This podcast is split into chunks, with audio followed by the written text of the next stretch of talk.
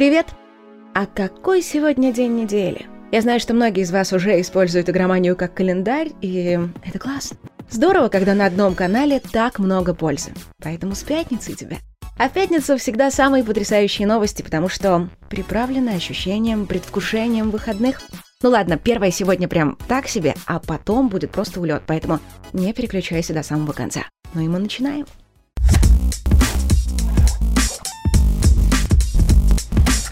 Помнишь, вчера была новость, что Horizon Forbidden West выпустят в 2021 году? И что страшно за остальные игры, которые Sony тоже обещала выпустить до конца этого года? Да, сейчас будет плохая новость. Похоже, что новую God of War из этого списка можно точно вычеркивать. Главный инсайдер индустрии Джейсон Шрайер заявил, что релиз перенесли еще несколько месяцев назад. Но неясно, почему об этом до сих пор не сказали. Может, боятся скандала? Мне кажется, даже во время анонса никто особо в эту дату не верил. А уж после столь долгого молчания и подавно, так что... Чего бояться? Рубите официально. А теперь традиционная, но всегда такая приятно неожиданная рубрика «Во что поиграть». Появились первые обзоры ремастеров Mass Effect. На метакритике средняя оценка 86 из 100 на ПК, а на Xbox чуть выше – 91 балл. Столько же и на OpenCritic. Студия проделала отличную работу. Однако чуда не случилось. Несмотря на все улучшения, скрыть возраст игры не получилось. Особенно это касается первой части, вышедшей 14 лет назад. И отдельный неприятный сюрприз для русскоязычных игроков. Оказалось, что отдельно выбирать язык озвучки и субтитров нельзя. Так что в первой части в нагрузку к русскому тексту мы получаем спорную локализацию из золотого издания. Вся надежда на моды, ну или последующие обновления. Ну а компания Sega поделилась своими планами на ближайшие пять лет. Главный сюрприз. Издатель собирается заняться возрождением своих старых хитов. Поэтому можешь ждать ремейки, перезапуски и ремастеры буквально любой популярной игры. Crazy Taxi, Jet Set Radio, Panzer Dragoon, Shinobi, Souls Hackers и куча других. Но ее главным проектом станет некая суперигра по новому бренду, которая нацелена на международный релиз. Ей может оказаться и шутер, над которым, похоже, работают создатели Alien Isolation, европейская студия Creative Assembly. Так или иначе, это должен быть крутейший проект. Издатель планирует, что он заработает до 1 миллиарда долларов. Ну что, ждем конкурента колды и батлы? Ну или чего-то неожиданного. В 2019 году выставка E3 прошла очень неудачно. Залы были полупустые.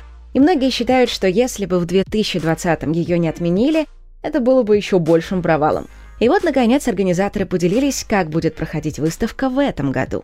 Если кратко, всю движуху перенесли на специальный портал и приложение для мобильных телефонов. Там будут виртуальные стенды с трейлерами, статьями, конкурсами и всем прочим. Также появятся форумы, где можно будет обсудить новости, а журналистам дадут пообщаться с разработчиками с помощью чатов и конференций. Они получат эксклюзивный доступ на E3 с 7 по 12 июня. И только затем на площадку запустят всех остальных. Как думаешь, получится такой E3 привлечь твое внимание?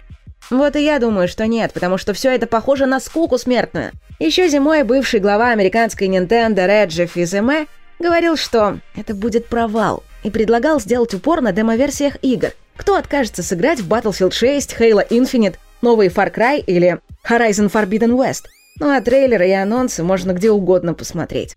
Зато Steam без всяких советов уже год регулярно проводит фестивали демо-версий. Прямо сейчас там проходит конкурс для инди-разработчиков, в котором соревнуются победители разных конференций, в том числе и нашей DevGam. Мы тут на игромании ее стримили. И, разумеется, демки всех участников тоже доступны в Стиме. Блокбастеров там нет, но за прошедший год интерес к таким фестивалям сильно вырос, так что, кто знает, может и до них когда-нибудь дорастут.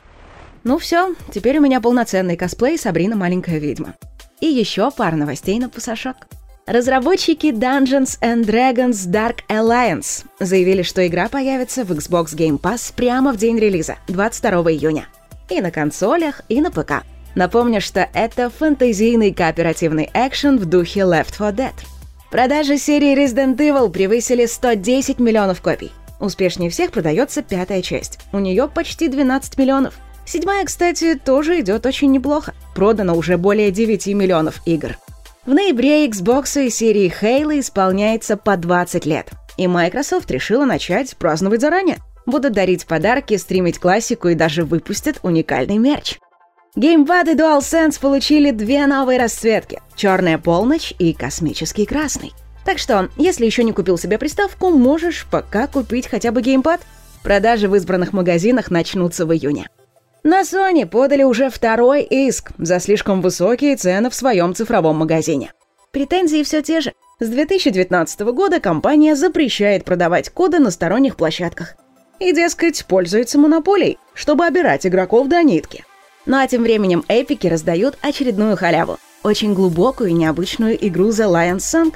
Формально это адвенчура, хотя по факту скорее интерактивная история. Очень рекомендуется всем фанатам душевного инди.